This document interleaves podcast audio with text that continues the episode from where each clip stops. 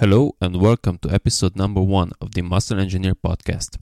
I am your host, Szoták András, and today I have the pleasure of bringing you a conversation with Danny Lennon. Danny is the founder of Sigma Nutrition, an online coaching service and education platform, and the host of the Sigma Nutrition Radio podcast, one of the best audio resources for anything related to evidence based fitness and nutrition.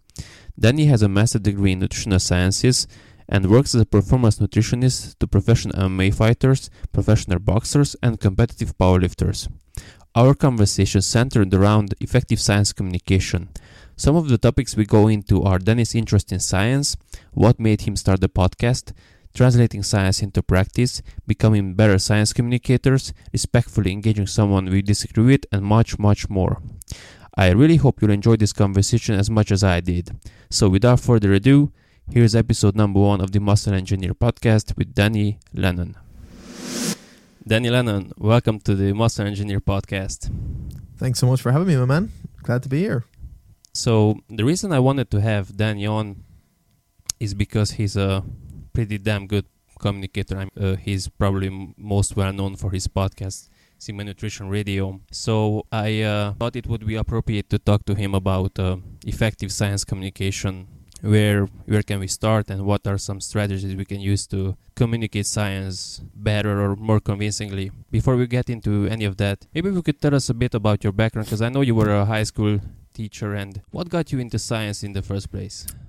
Yeah i think that that's an interesting question about what got me into it because i obviously enjoyed doing it in school. Uh, presumably why i end up going to to college and, and studying biology and physics. But when I kind of think back of it now, I just think what science represent probably just fits in really well with my personality. I'm just the type of person who finds it di- very difficult to take something just on someone's word, no matter how much they're they have a, a, good reputation and they have maybe a lot of experience in a certain area or are very smart themselves. I just need to have some reasoning and logic and evidence behind things across all kind of spheres of life. So when I think of it in those terms, it kind of makes sense intuitively why I, I found science so appealing because for all the flaws and drawbacks we could point to in science, it's still basically our best tool for being able to look at things with logic and objectivity rather than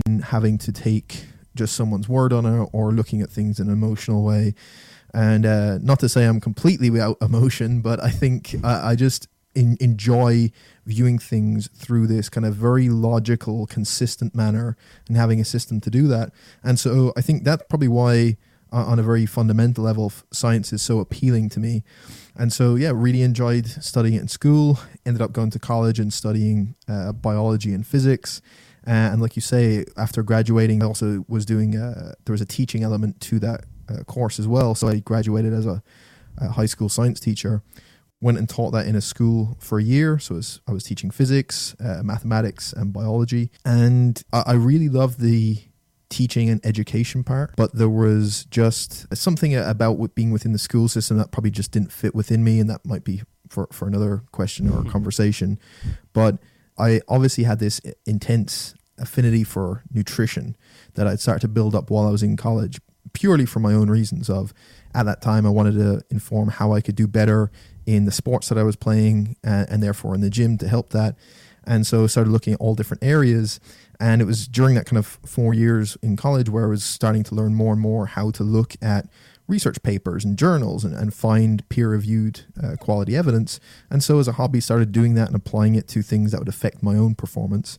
And so, stumbled across nutrition and sports nutrition and, and just found it really appealing and that's what led to me eventually leaving teaching as a profession, going back and doing my master's degree in nutritional sciences, and uh, as they say, I suppose the the rest is history. So yeah, I think on a fundamental level, that's why science appeals to me, and and how I came about to actually teaching it for a while. So, what made you start the podcast?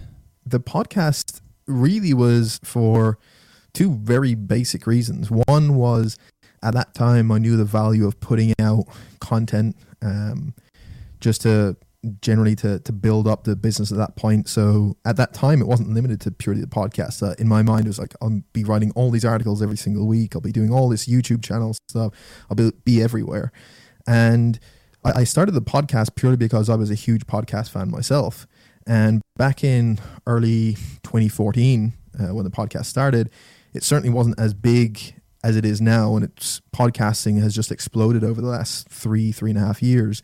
And so I got in at, a, you could probably say a good time, maybe a lucky time, but I, I did it because I just loved listening to podcasts at that time point and said, this is something I can do as another way of putting out some content. But pretty soon after that, realized that that was the one medium that really appealed to me to actually be a part of. And also, apart from just pe- uh, appealing that I enjoyed doing them, really fit in with my skill set as well, as opposed to being this real prolific writer or being someone who is really good with YouTube stuff. And and they're obviously just as viable and in many cases more viable uh, forms to go with, but just wasn't perfectly suited to me, and there was better people to do those things. So the podcast, yeah, th- that's the reason why it started. I needed to put some content out. I really loved podcasts, and so I was like, let me try and do my own. Let me try and have some conversations with people that I think I can hopefully ask some interesting questions, and and maybe coming at it from a uh, essentially, if I'm listening to these people, what were the questions I would have liked to have asked at that time point that people didn't? I think where maybe people fall into difficulty is if they start trying to produce something purely because they've seen someone else do something and be successful. So, like, I need to replicate that rather than thinking, what stuff do I actually enjoy and what stuff would I do and be happy doing, even if it doesn't have this major successful payoff in the end. And if you've confined those things, then that's the best way to go. So it was me looking at all these different things and then honing in on the stuff that I actually enjoy doing and could be good with, as opposed to forcing myself to do something that I'm not suited to.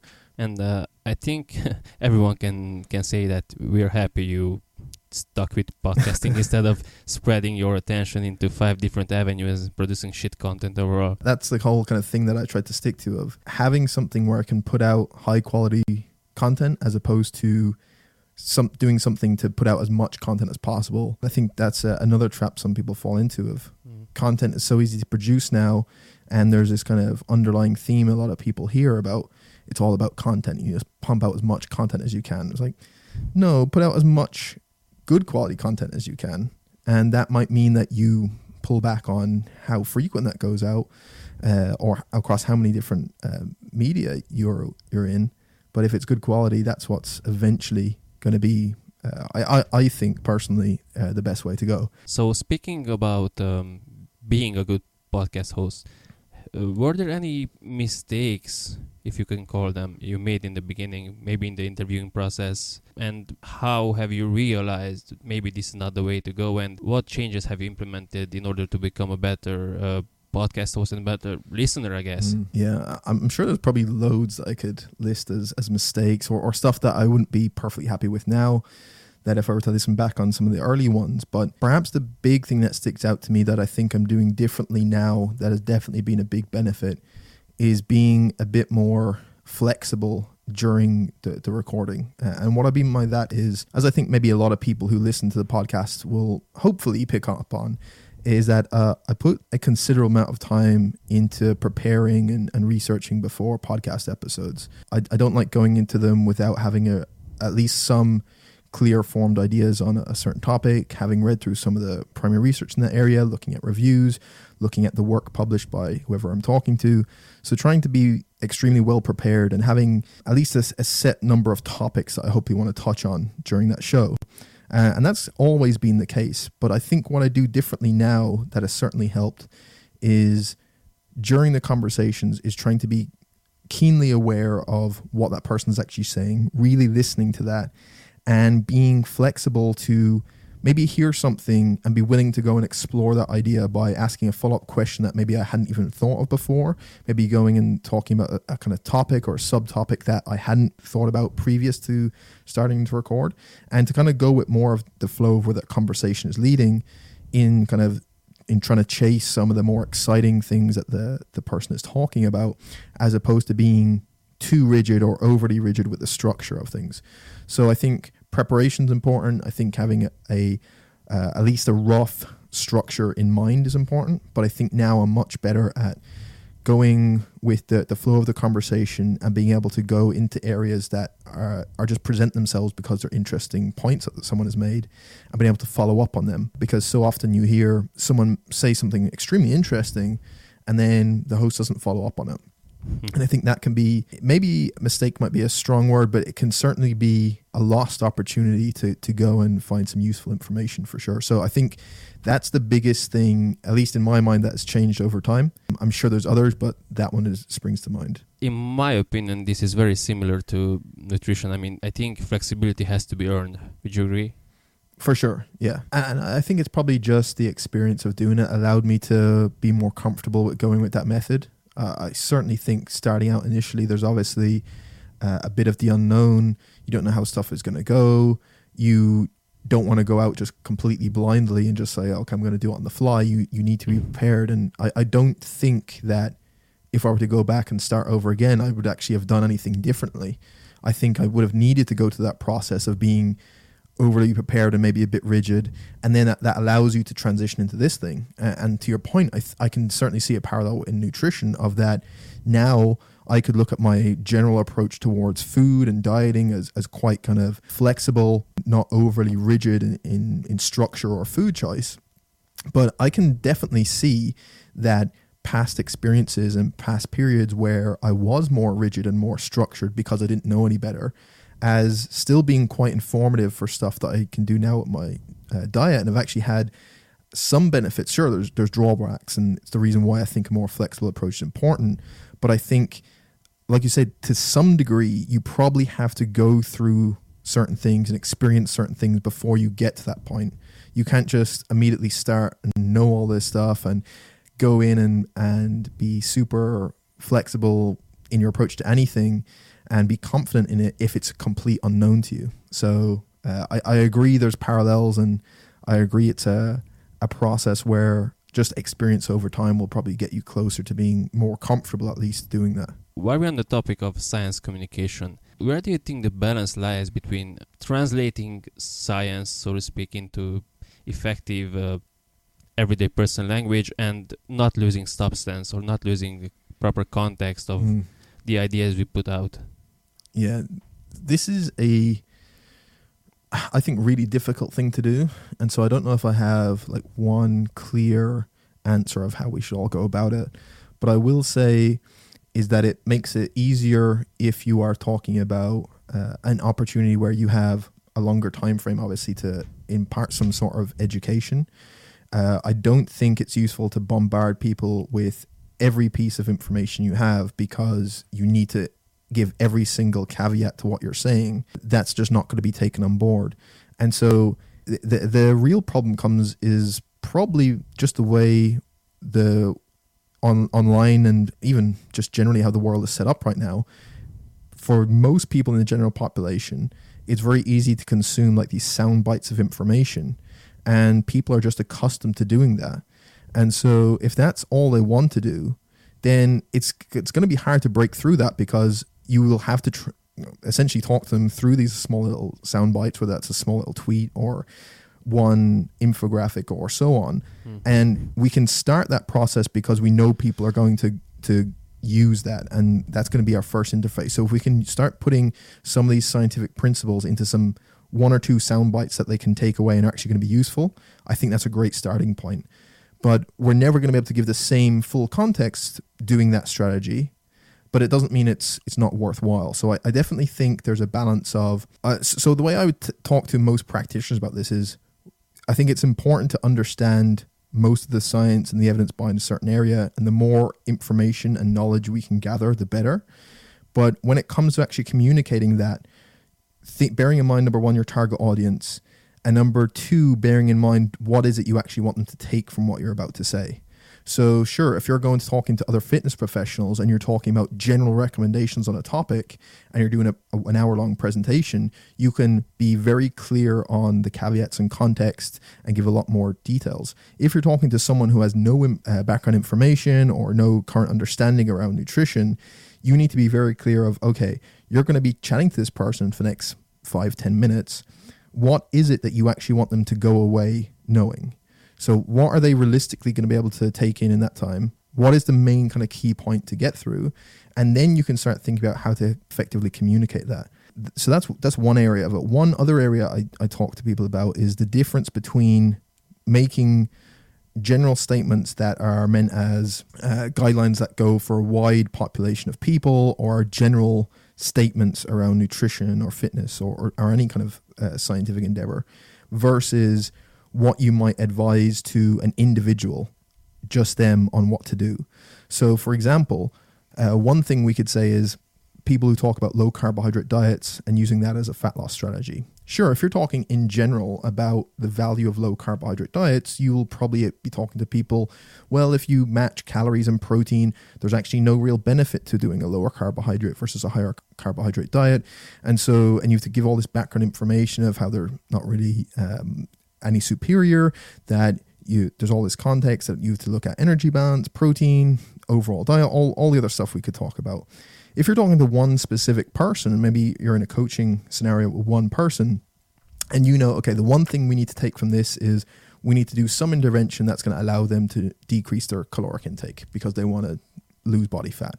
So, if based on what you know about this person and what you've seen in their current diet and you see about their food preferences, and you think for them, going on a lower carbohydrate diet might actually be the best way for them to adhere to a calorie restricted diet, then sure, you can recommend to this person, hey, what we're going to do is see this kind of group of foods. I want you to kind of limit the amount you're going to take of them.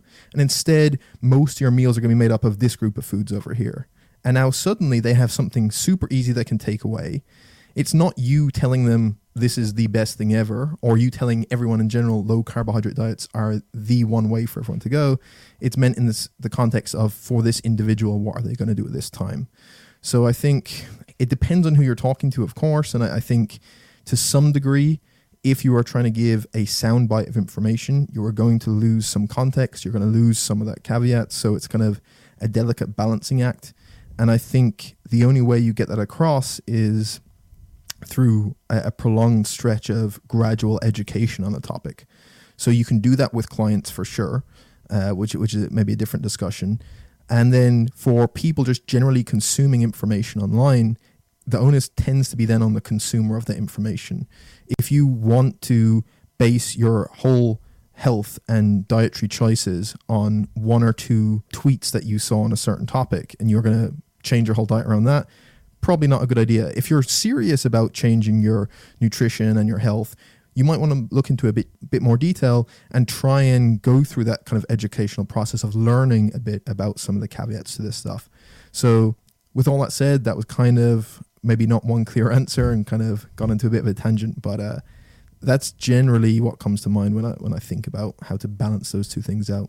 No, that was that was perfect uh, I think one of the best examples we can give when it comes to general advice, for example, is the dietary guidelines. So it's a more interesting narrative to say, "Hey, this is none of this is your fault. You were just lied to, and the the government has conned you and made you sick and fat through these guidelines, so that it can feed into the pharmaceutical industry." And like that's a nice narrative for people to hear, maybe, but if we were to look at like when you're trying to give public health advice, it's a tough ask because you have all these different types of people with different levels of understanding, all these different individual contexts you might give recommendations, and you're trying to give, again, basically these sound bites of information, what these kind of 10 rules we might come up with. And so when you look at those guidelines, sure, some of the science actually behind some of it is a bit shoddy. They're maybe not the best kind of guidelines for optimal nutrition in the world, but if you look at them, if people were actually doing them, they're not going to be becoming obese, right? It, it that's not the that's not the template for the diet that someone uh, becomes obese and it causes the levels of obesity we have now. That's not what most of those people are doing, and so it's just a nicer narrative for people to hear. And uh, unfortunately, that's why kind of those things uh, get promoted. But in general, you're when you have public health recommendations, there's going to be some things that are imperfect because of that.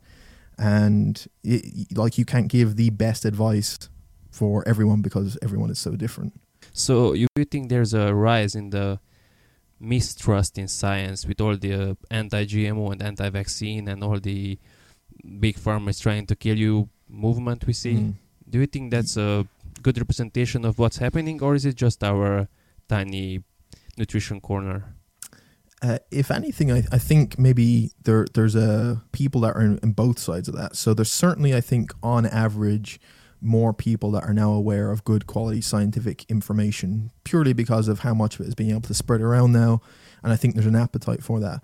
But at the same time, because of that ability to spread information around, there's a lot of people that are becoming more steadfast in kind of what we could class as like anti scientific ideas, right? Things that are not based on good quality evidence, that are either pure out quackery or pseudoscience, or at the very least, kind of have no real base in, evidence.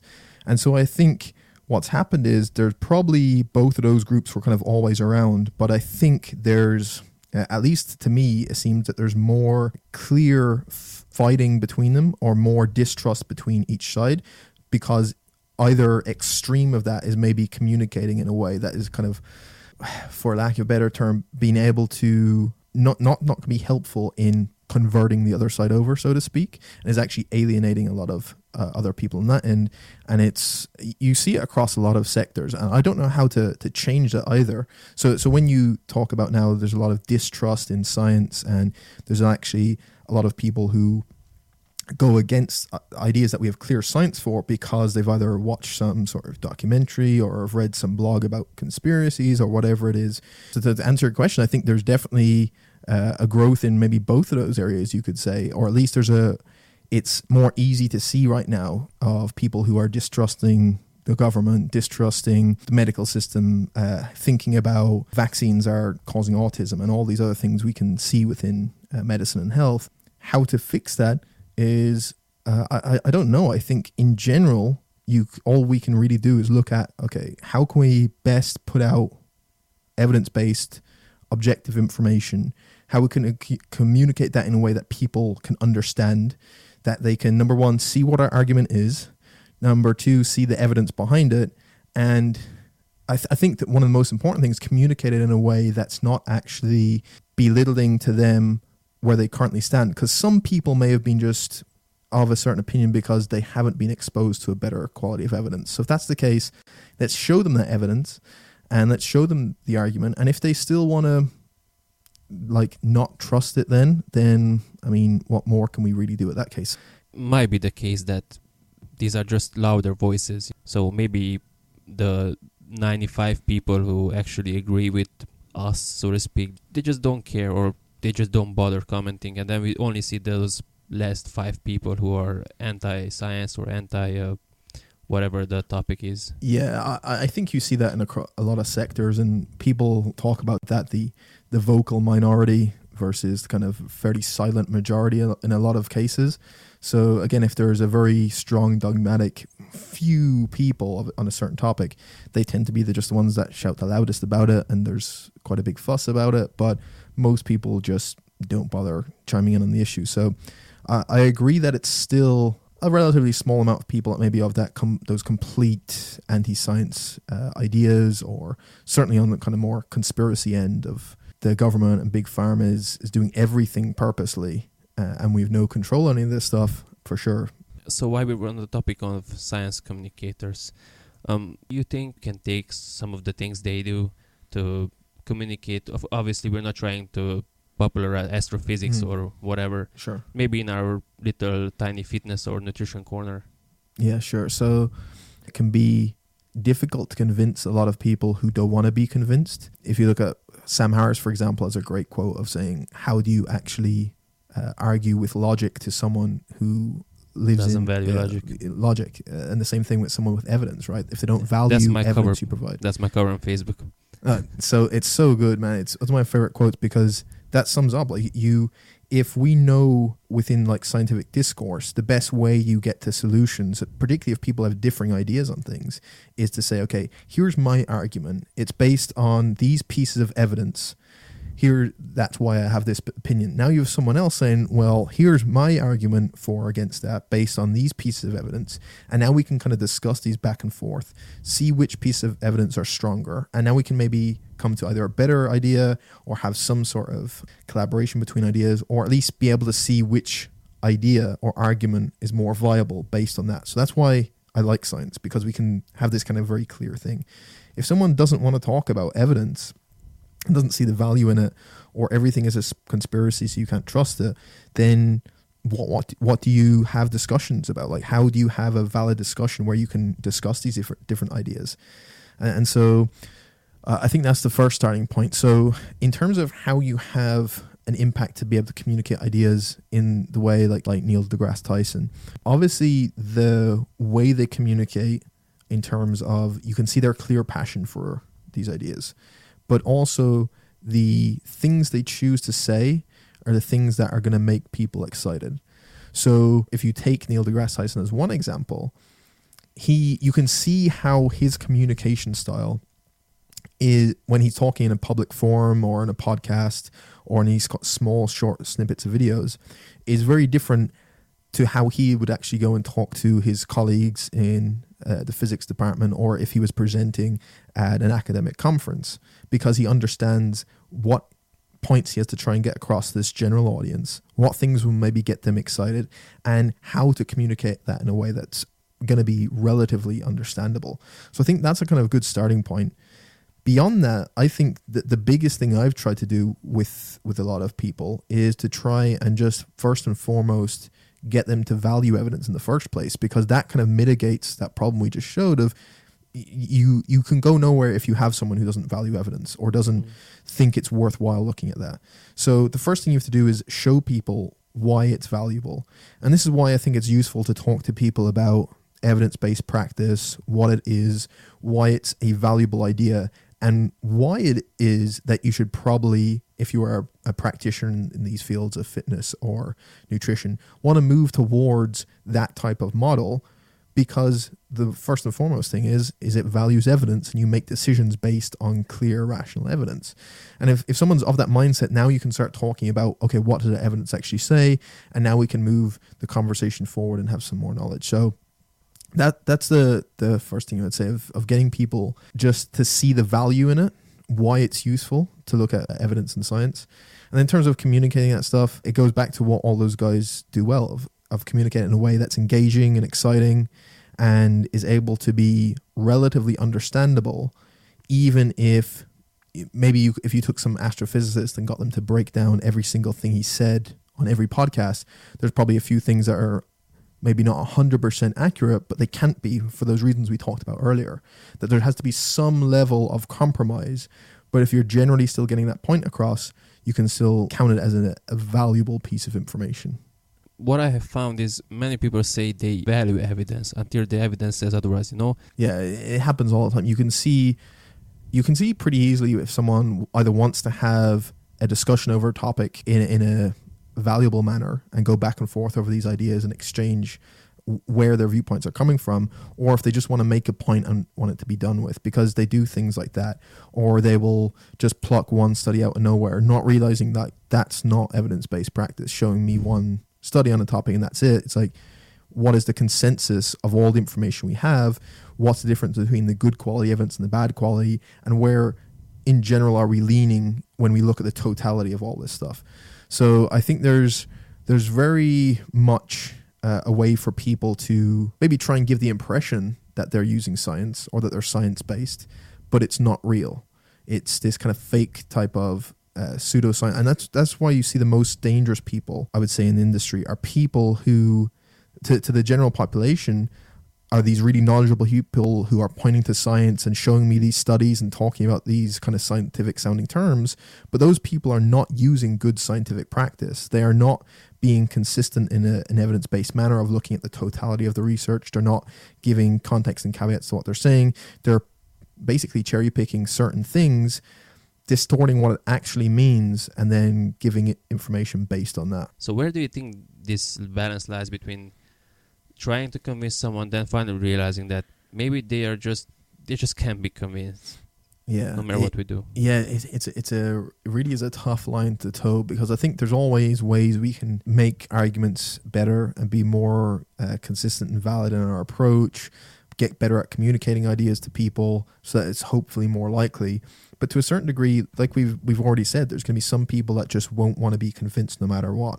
And you can probably just try and pick up during that conversation on how they're responding to whether it's likely they're going to uh, want to go through. So if if they're making valid points back, and it's something worth discussing, then great. But if they're just dismissing all pieces of evidence that you're showing them for no reason then oh this has to be sponsored or it's just a, a conspiracy, and they're making an alternative claim that they aren't able to provide any good evidence for, then you know they really just have that agenda. They're not really going to want to uh, take it any further. So I think it's to some degree there's going to be people that you can't convince. However, if you are going to try and either criticize a certain point of view that someone's having, or at least have a productive discussion, there's probably a few things that you can do that I have personally found useful. And what I tend to use is actually um, like an adaptation from a, great book that I recommend to people called Intuition Pumps and Other Tools for mm-hmm. Thinking yeah. uh, by a guy, uh, Dan Dennett.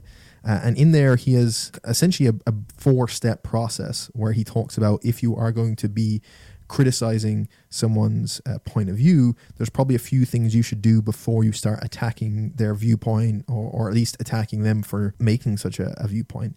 Uh, so he has the first one is essentially rewording their point of view in really clear terms so that they agree with what you've just said of, of, what their viewpoint actually is. And I think this is one of the most important ones because so often, particularly in, in nutrition and fitness, we see two people arguing over something.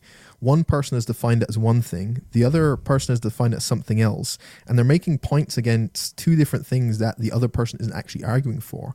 This happens all the time. So I think getting clear what your viewpoint is, what my viewpoint is, is this completely accurate? If that person agrees, then great, we can we can move on from there. Then it's trying to list all the points that you would actually agree with them on. So I think this is probably there's probably no matter who you're debating, there's probably at least some things you could probably say that you agree with them on, and you can list out those points and. At least that's one thing. Number one, to get them on side. Number two, to show that there's at least some sort of consistency in, in what the two of you are saying, and it's going to make it more likely they're going to be responsive later on if you said what you agree with. Then you, uh, the third one he talks about is mentioning anything that you may have learned for, from someone. And I think depending on someone's, uh, where they're coming from or their level of knowledge, we can certainly learn something from people that may be of a, a, different opinion overall, but they may have had some valid points in there that were new to us. And so mentioning those. And then if you've done all those things, and then you're in a position where you have a criticism for either evidence they've provided or a position they hold, then you can start talking about a rebuttal to what they've said or criticizing their certain point. And then from there, hopefully, it's going to be a nice kind of scientific discourse of you've presented your side uh, based on a clear understanding of their actual argument. Then they can either take the evidence on board or they can come back with an alternative uh, viewpoint based, again, hopefully backed up by evidence. If they're not willing to do so and they're still going to either dismiss that or continue to push on despite you providing better quality evidence, then you know it's probably not going to be a fruitful conversation. And, and so I think that kind of having that sort of step by step process I've found personally useful. And I think that's what I've uh, hopefully try and do when I, I, I see someone that maybe have a misconception about an idea or has something that I don't agree with. Uh, I like to start with the presumption that they're doing it just because they haven't seen better quality evidence. And if that's the case, I'm perfectly fine with them making a statement that might be incorrect because they just don't know any better right now. But if it's someone where you have consistently provided better quality evidence and they're just refusing to accept that because they have an agenda, then that's a very different thing. And I think in those circumstances, you're very much within your rights to call that person out for purposely providing bad evidence or purposely not taking a scientific mindset. Uh, but doing so before you actually know whether that person is doing it purposely or not, it might be a, a mistake. So I would try and give people the benefit of the doubt. And if they refuse to listen to evidence, then yeah, they're in a position for being called out for basically being uh, unscientific. Amazing. Yeah, I, uh, I definitely. Mm, for example, Mike Israetel is someone who I I become kind of close friends with, and he has uh, pointed out to me numerous times over the past couple of years that I made some of the mistakes you've said there. So maybe I uh, was too fast in my judgment, so to speak.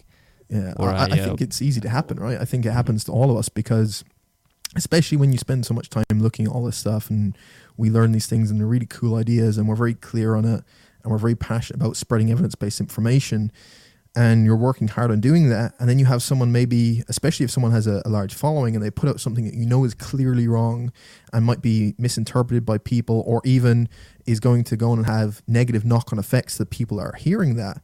That can be the number one that first gets to you is it's going to be quite maddening to see, right? You're going to get angry about it because I don't like seeing people who are maybe susceptible to, to hearing that information, especially if it's either dangerous or it's going to be negative to them in some way, hearing something that's just not true. So the first thing we have to do is take a step back and say, okay, let's not get too worked up emotionally about it. And let's instead think, okay, why did this person make this comment? Was it purely because they don't know any better? Or maybe they believe that what they were saying is the best scientific statement to their current knowledge. So if that's the case, maybe we can have a conversation with them and they might be actually willing to change that and it's a net benefit for everyone. Versus is it someone, uh, for example, like a Dave Asprey that people know, who I think it's very clear is saying things despite probably being told numerous times by people there is uh, a whole host of evidence that doesn't support what you're saying and actually shows the opposite in a lot of cases. I think that's purposely being misleading to try and generate profit, which is a very different thing. And people in that position can r- quite rightly be, I think, criticized. And it's not being a hater or anything like that. It's, it's quite rightly just being critical of someone who is doing something that's, I, I think, probably immoral. But if we can have a beneficial conversation with someone, then great. And I know, for example, I've talked to Eric uh, Helms about this before, and he he is a, a kind of king of this of you'll see often if someone might uh, the example he gave me was you'll see some some post something in a thread where they have a misconception around the role of carbohydrates and fat gain. And so he'll ask them, well, why do you think that? And then they'll mention something about insulin, and then he'll say, well, why do you think insulin is doing this, that, the other? And kind of getting, first thing, getting clear on where they're coming from, why they said those certain things. And then maybe saying, well, based on what you said there, here's some things that the evidence shows and they might be counter to what you've you haven't seen before. And now suddenly if that person is open-minded they say oh i wasn't aware of this stuff before. Now i've learned something and now they might be willing to change. So uh, i agree with uh, what you said what, what mike said but i think it's a trap we've probably all f- fell to in the past. And uh, it can be hard not to fall into it again particularly when you see bad information. But um, I think the first step trying to think of where that person is coming from, from sure, and, and seeing can we have a fruitful conversation first? I think it comes back again to lack of fundamental science education. Because, for example, I had at college level, uh, I had my food additives class, and the lab professor said, "Well, uh, whatever sweetener we were talking about is uh, worse than sugar." And I asked her in what quantities, and she looked at me like, "What? Asked, in what quantity is it worse than sugar?" She said, "What? What do you mean?" at a food additive class, which basically is all about quantities and yeah. safety level, and you know, because you did a whole episode about artificial sweeteners, so right. so it's mind-boggling to me. I mean, for example, another professor told me that I was the first person he has ever heard who said to him, "Well, hold on a second, let me give you a bit of context before this." I whatever we are talking about. He was shocked. So I think it all comes back to elementary school and high school education, but of course no one pays attention because I didn't pay attention to biology class or physics class or whatever. So yeah. uh, I've said it before. I think I've said it uh, in most of my, my seminars I've done. Um, I talk quite a lot about scientific literacy and how in most cases being scientifically literate is more important than the actual science knowledge you know. So someone might not know the kind of background science or the research on particular sweeteners or doses that they're taking in or um, uh, whatever you were talking about the other professor about. They might not have heard that stuff, but if they're scientifically literate, they will understand the process of let's put some caveats and context around the stuff. Let's ask a, a good question. Let's look at the evidence behind certain things. And they'll understand the, generally the process of science and they won't make these kind of, uh, I suppose, absolutist claims that we see people make because they understand the nuance of science and they understand the scientific method. So I think that from a starting point is far more valuable than uh, a couple of pieces of knowledge because then you can apply it to everything else. So for even people who maybe don't have that uh, background and of science fundamentals, where I advise them starting is not doing things like people telling them to go and buy an endocrinology book. It's going and looking at what science actually is as a process, really understanding what the scientific method is, and then trying to think about what a scientific mindset is. And that's about to do with critical thinking and being uh, open and trying to look for evidence and being able to make decisions based on, in general, what does the consensus of our evidence say? And understanding that all sciences is not something black and white. It's just a tool that we have right now to get us as close as possible to the likely truth. Because some of it might not be perfect and we don't have the answers to everything.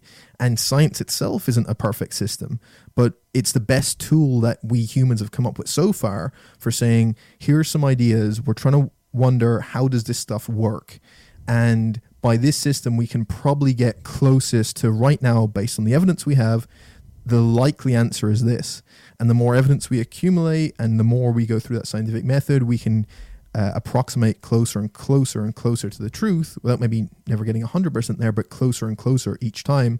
And so if, if people were able to understand that idea, just that general idea about what science is, they'd be so much further off than trying to memorize specific facts about specific hormones when they maybe don't have the underlying understanding of what science is.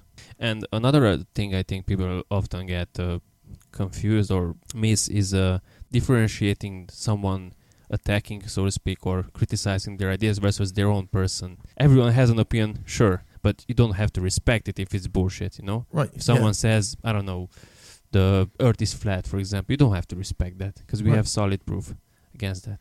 Yeah, and I, I mean, it's funny that you talk about that. Uh, it's the same similar things you see in, in uh, some of the issues Jordan Peterson talks about of like people who get offended and, and start demanding people respect them. It's like you don't necessarily have to respect. Yeah, you don't have to respect someone. Like you have to earn someone's respect. Like you respect people who are morally good people and are going to be nice to you. Like you don't have to respect everyone. So if you don't know who someone is, you don't. And it's the same thing. You you you can hear someone's opinion and sure they have a, a right to an opinion, but it doesn't make that opinion valid.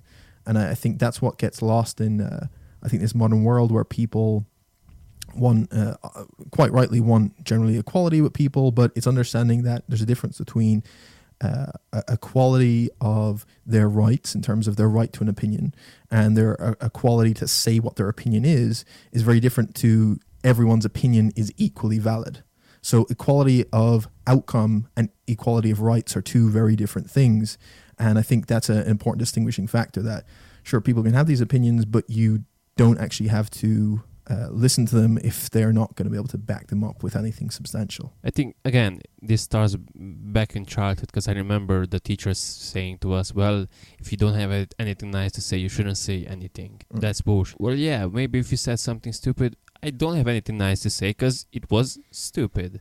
So maybe by correcting it, we could both get better. It's the idea I'm having the trouble with, not you. Right, for sure. And th- that's the whole thing. People are getting offended at everything now. They think everything's a personal attack. Uh, just ask Mm. my friend uh, Martin MacDonald. He gets this all the time from people that like he's this ultimate hater that just hates everyone. Is is trying to tear them down. It's like, no, he's saying what this person just said is incorrect. Here's the reasons it's incorrect, and this person is spreading bad information. That's what he said. That's a completely fine thing to say. If you are critical of something that someone said that's wrong, that's not you being a hater or trying to ruin their business. That's just saying what you said to these people is wrong. Here's actually maybe more of the truth, and then maybe have a conversation from there. So, yeah, people are getting uh, offended a lot and getting triggered about stuff. So it's uh, it's it's a, it's a funny time, but uh, yeah, not everything that y- when you criticize someone is you being a hater. So uh, let's say, for example, you have a, a certain topic you have absolutely no clue about. How do you go about finding someone who isn't only s- trying to sound scientific, as you said, but instead is actually scientific? So he actually values evidence and Mm. isn't isn't just cherry picking, trying to prove a point. Yeah, sure. So uh, I think in areas like that where we have no current expertise, so if it's an area, say, that I might have never looked for, let, let's even take something outside of nutrition, and I'm trying to look for, okay, what are evidence based perspectives on this, or who is an actual expert here as opposed to a con man? I think that's kind of the, the root of the, the question. I think to some degree, if I have zero expertise, I'm going to have to take some things with a few assumptions for sure. But what I can do is probably, again, approximate to someone who's likely to be a good source of information by looking for number one, red flags of someone that's uh, has a, a pseudo scientific stance or some sort of kind of guru or con man or whatever the case may be by looking for some things that generally are uh, pretty poor indicators of this person is giving an evidence based view on something. So, for example, they might be very absolutist in what they're saying. So, they have very one clear idea. Uh, this is the absolute thing. They don't talk about context behind it. They're very dogmatic about this standpoint and won't listen to alternative arguments to it. They may have uh, certain financial ties to it, to a certain idea, but again, that doesn't necessarily prove that they have any ill feeling. They could be perfectly evidence based. So again, it's just more some red flags that the more of these that they accumulate could be, a, be an issue. And then on the side that you're probably looking for is who's able to articulate to me the ideas behind this, point to evidence that seems to be the general consensus of the evidence now. So whether that's the overall reviews we've seen in an area or meta analyses or generally what the scientific community in that specific area is generally concluding, or if it's different to that, why they hold that opinion. And really, I think it's about how they communicate that idea of how certain they are of it a lot of the time. If they can do it with providing what they think they know based on these things, but are willing to for that to change, then that is quite different to saying I have all this stuff figured out. I know everything about this. So uh, I think there, there's no one exact way that you'll ever really know, but you can certainly look for some of the red flags that would, would show that this person is of an evidence based perspective, and then try and look for the things that we know, particularly in our realm, are going to be evidence based. Can they point to valid literature? Can they point to some of the, the reasons and discussions around this area? Are they able to answer questions that are uh, that you might throw up that are maybe arguments against what they've said? Can they articulate why they don't believe those arguments? And so there, there's some of the things uh, I just think uh, you can generally pick up on if someone's being objective in the way to discuss a topic. But you, again, if you have zero expertise in the area, it might be difficult to always know, but that'll get you some way uh, of the way down, I think. Absolutely. Although then there's the other issue, for example, in our field when sometimes um, two people we know are evidence based, we know value evidence and science, and then they uh, collide or disagree on something, and us, the readers, are kind of left with trying to decide uh, who is who's right and who is mm. wrong. Although I think if uh, this is the case, the detail they're trying to discuss is really is just a tiny detail, so we shouldn't worry about it at all. Right. Yeah. And generally, particularly within fitness and nutrition, for two people that are evidence based, a lot of the main fundamentals are going to be nailed down. But there's obviously some really interesting discussions you can have on some of the finer details. So I don't think it's a case of what one person says is going to be optimal and what the other person says is not going to work at all. They're probably going to both work really well for different reasons, and just some of the reasoning why that person uses a particular strategy is going to be slightly different. Uh, so, for example, I was I was in Amsterdam for a conference back in well, June, I think, um, and during that, Mike Israetel and Menno Henselmans had a debate around uh, training volume uh, or training frequency, I should say. Um, and so again, two guys that are basing their opinions on scientific literature are able to support uh, their claims by pointing to different pieces of research, but maybe are interpreting those things differently, have different viewpoints on a certain thing, and can have an articulate scientific discussion around those things and be able to point to why they believe a certain thing. Now, they don't have to agree on every little detail. So, where that leaves us is again, it's generally probably not going to be make or break for whether you make progress or not on which side you fall. But again, it comes down to yourself then of who you feel made the better points that felt supported their argument with the better evidence and then from there make your own conclusions so but but like you say generally in those cases it's going to be the last couple of percent of different things the the more minute details that people disagree on and i think in a lot of these discussions even if they disagree on something a lot of the things they actually agree on within that topic, and it might just be how you actually implement that, for example, might be very different. They might be even looking at the same research and just pulling different things from that, or deciding on the quality of different research papers in a different way, whether it's a good source of information or not. So obviously, it just comes down to who you felt made the better arguments and, and who provided the better quality evidence, and, that, and that's it. So while we're on the while we're talking about practice, most of the things we addressed were kind of theoretical, or certainly they would have happened in the online sphere, so to speak. So, if you talk about a situation like we discussed in person, do you try to convince people at all, or it's a situation dependent where you are, or how do you proceed? Sure. So it's totally situation dependent, and it's if it's someone is coming asking my opinion versus if someone is just generally talking to me as a normal person of what they're doing. So if I meet someone and they hear I'm in nutrition, it might be the first time I've met them, for example, and they say, "Oh, I've just started looking after my health. Uh, I'm on this new diet. I what started, should I eat?" Uh, yeah, uh, or they might even say, "Hey, I'm, I'm trying this uh, gluten-free diet thing at the moment. It's going really well. I'm making uh, great progress. I'm feeling good. I'm doing a lot of stuff." The first thing I'm going to say to them is, "Great, good for you." And that's it. That's all I'm to say. Like, I'm not to say to them, "Oh, well, did you know? Despite all that progress you're making, here's some things that you might want to consider," and start going into a big rant about gluten. Right? It's it's just it's pointless. Like it's not a place for me to put my opinion in. This person is doing something good. They found something, and it's just a, generally a context where well well done right if it's a case where someone is asking me uh, my opinion on things then that's quite different if they ask me uh, about something i'll give them the best quality answer i can and if they want to take that further in the discussion then great but if i overhear someone saying something generally that's incorrect uh, and i'm at the gym i'm not going to walk over and start correcting them and hitting them with like titles of, of articles to look up. The only place I, w- I would see fit to do that in a kind of public form is maybe if someone is trying to educate a group of people and is giving something that's really incorrect. And maybe I'm in the audience, I, I don't mind putting up and giving an alternative view and seeing if they're willing to discuss that. That's fine.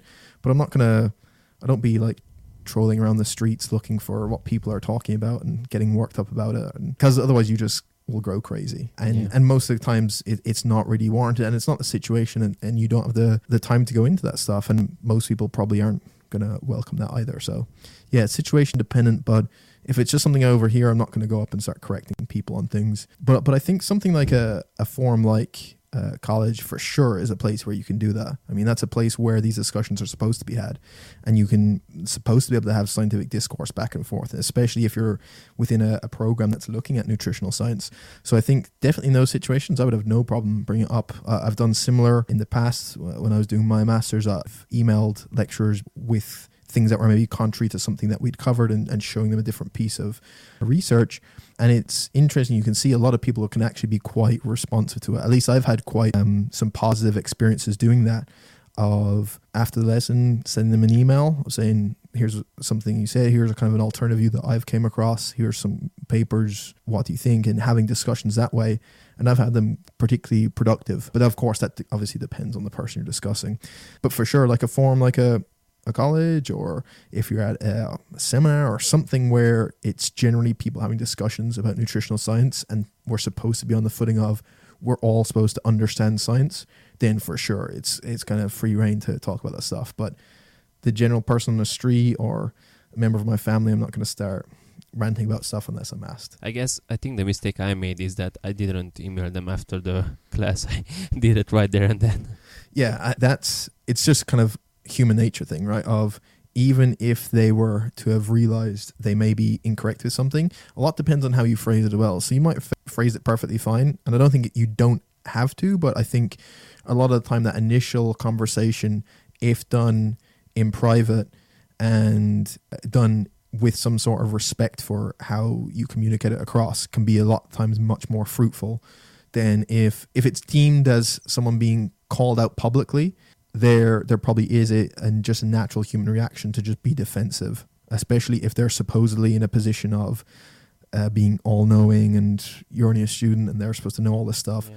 Um, it might make it more difficult. So, but for sure, if they're unwilling to even acknowledge stuff in a private form, then yeah, go for it. So, before I ask you the final question, maybe now is the time to let listeners know where they can find you, your website, your social media, or that kind of stuff. Uh, sure. So, basically, everything is uh, findable on sigmanutrition.com. So if they just go there, they can pretty much find everything they need.